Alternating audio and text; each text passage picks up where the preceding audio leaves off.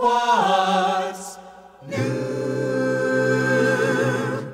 How is the world treating you? On behalf of Pastor Henry Harder and the Renewal Singers, I welcome you to another broadcast of What's New. My name is Ed Peters. We return today for one more study in the first section of the Sermon on the Mount, which pertains to the relationship of the subject of the kingdom to self. On our previous study, taken from verse 13 of Matthew chapter 5, Jesus told his followers that they were to be the salt of the earth. Now, here in verses 14 through 16, he tells us that we are to be the light of the world. Certainly, in the kingdom age, the believers are going to be the light of the world, but this is a tremendous principle for us today as well. We need to be a light in our neighborhood and wherever we go. We have a no light within ourselves, but the Word of God is light. So, being a light means giving out the Word of God in one way or another. It means to share the light that God has given us with others. Jesus also says, Let your light shine before men so that they will glorify your Father which is in heaven. It is obvious from this verse that the Sermon on the Mount is God centered and not man centered. This verse does not say, Let your light so shine before men so that they may see your good works and glorify you. No, the Sermon on the Mount is God centered. During the millennium, the kingdom here on earth everything which is done and said will be God centered. And in the present age, in this lost world in which we live in today, our prime motivation should be to bring glory to God. The aim and purpose of our lives should be to glorify our God. Now, here are verses 14 through 16 of Matthew chapter 5, and they read, You are the world's light a city on a hill, glowing in the night for all to see. Don't hide your light. Let it shine for all. Let your good deeds glow for all to see, so that they will praise your heavenly Father.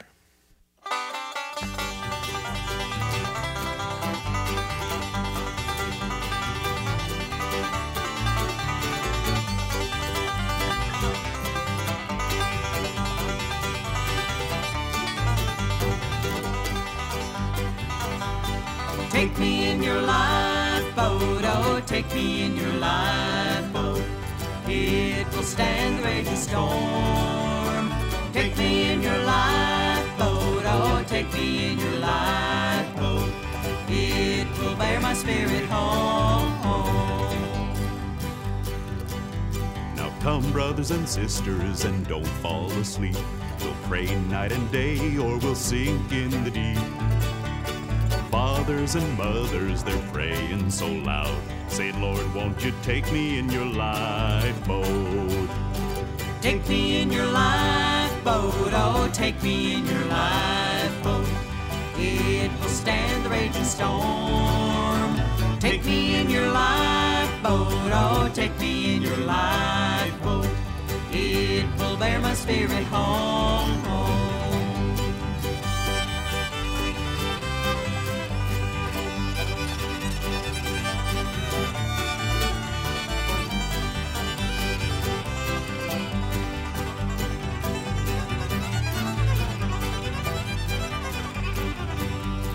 clouds are so heavy, the winds are so loud. The thunders are rolling, bursting in the cloud. They pray to their shipmates for what they have done. They took the dying sailor in their lifeboat.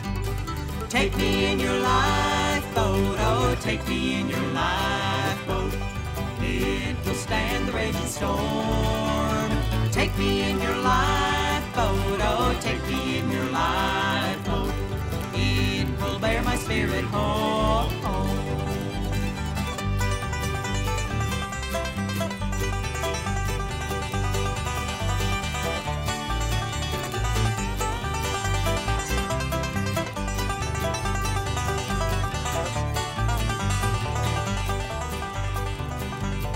Take me in your lifeboat, oh, take me in your lifeboat. It will stand the raging storm. Take me in your lifeboat, oh, take me in your lifeboat. It will bear my spirit home.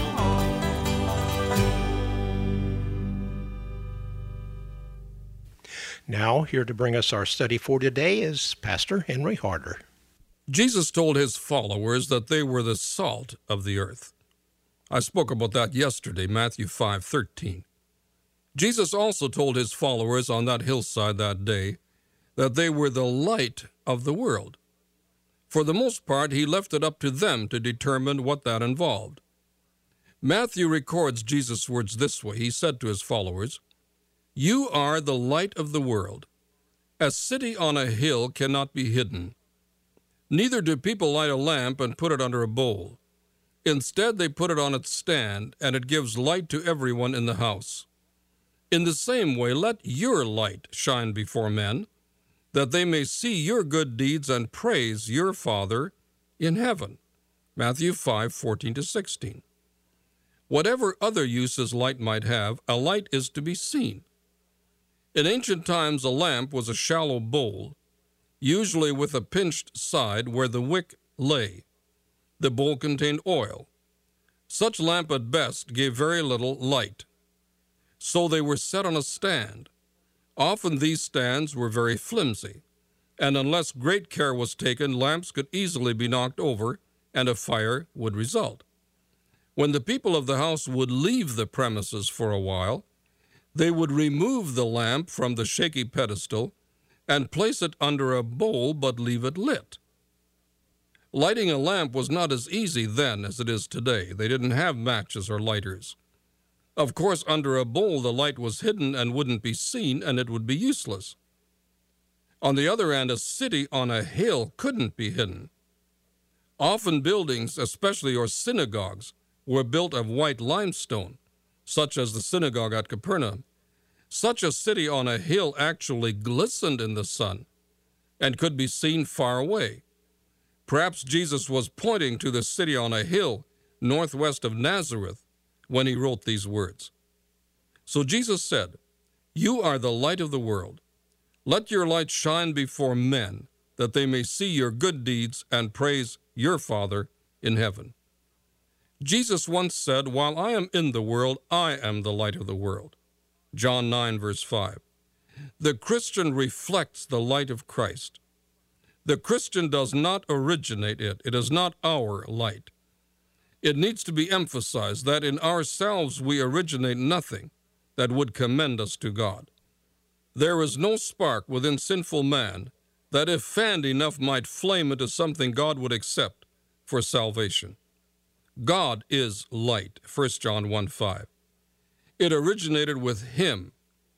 While His light is different from the physical light, He created physical light too. God's light is not transmitted by vibrational movement at a velocity of just over 186,000 miles a second. Since physical light too reveals, this would suggest that even natural physical light becomes prophetic of all of God's self revelation. Since we, his followers, are agents of revelation, we become lights to an ungodly world. I'll take that a bit further. I said a moment ago that light is there to be seen. Jesus is saying that Christianity is made to be visible by its deeds. Those deeds are to be good, they are to reveal God. I'll come back to that in a moment. There are a number of different Greek words for good used by the New Testament writers. One speaks primarily about the quality of the product. It's a good product. Another word speaks of a product that is good in quality but is also attractive and beautiful. That is the word which Jesus chose to use here. The deeds of the Christian, the followers of Christ, are to be good, but they are to be winsome, attractive, and beautiful. The Christian's deeds are to be good and attractive. Some good deeds which seem to be good actually repel people, they turn people off. Since the light of the world is Jesus, And since his followers derive their light from him, our deeds should reflect him. So these two symbols, salt and light, are beautiful symbols of the Christian's walk with the Lord. All of us need to take care that the salt not become savorless, that is, lose its saltiness, and that the light not be covered. We used to sing a little song that included the words, Hide it under a bushel? No. I'm going to let it shine, let it shine, let it shine, let it shine.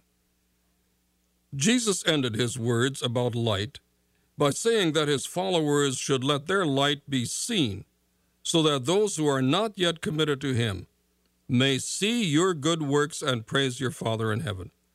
Finally, that's the ultimate purpose of every person to honor, glorify, and praise the Lord. Significantly, the praise goes to the Father, not to the people. The best deeds of the Christians never end in praise for the doer but praise for the Lord Himself. In our church, as in many others, we sometimes clap our hands after a soloist or some other performance.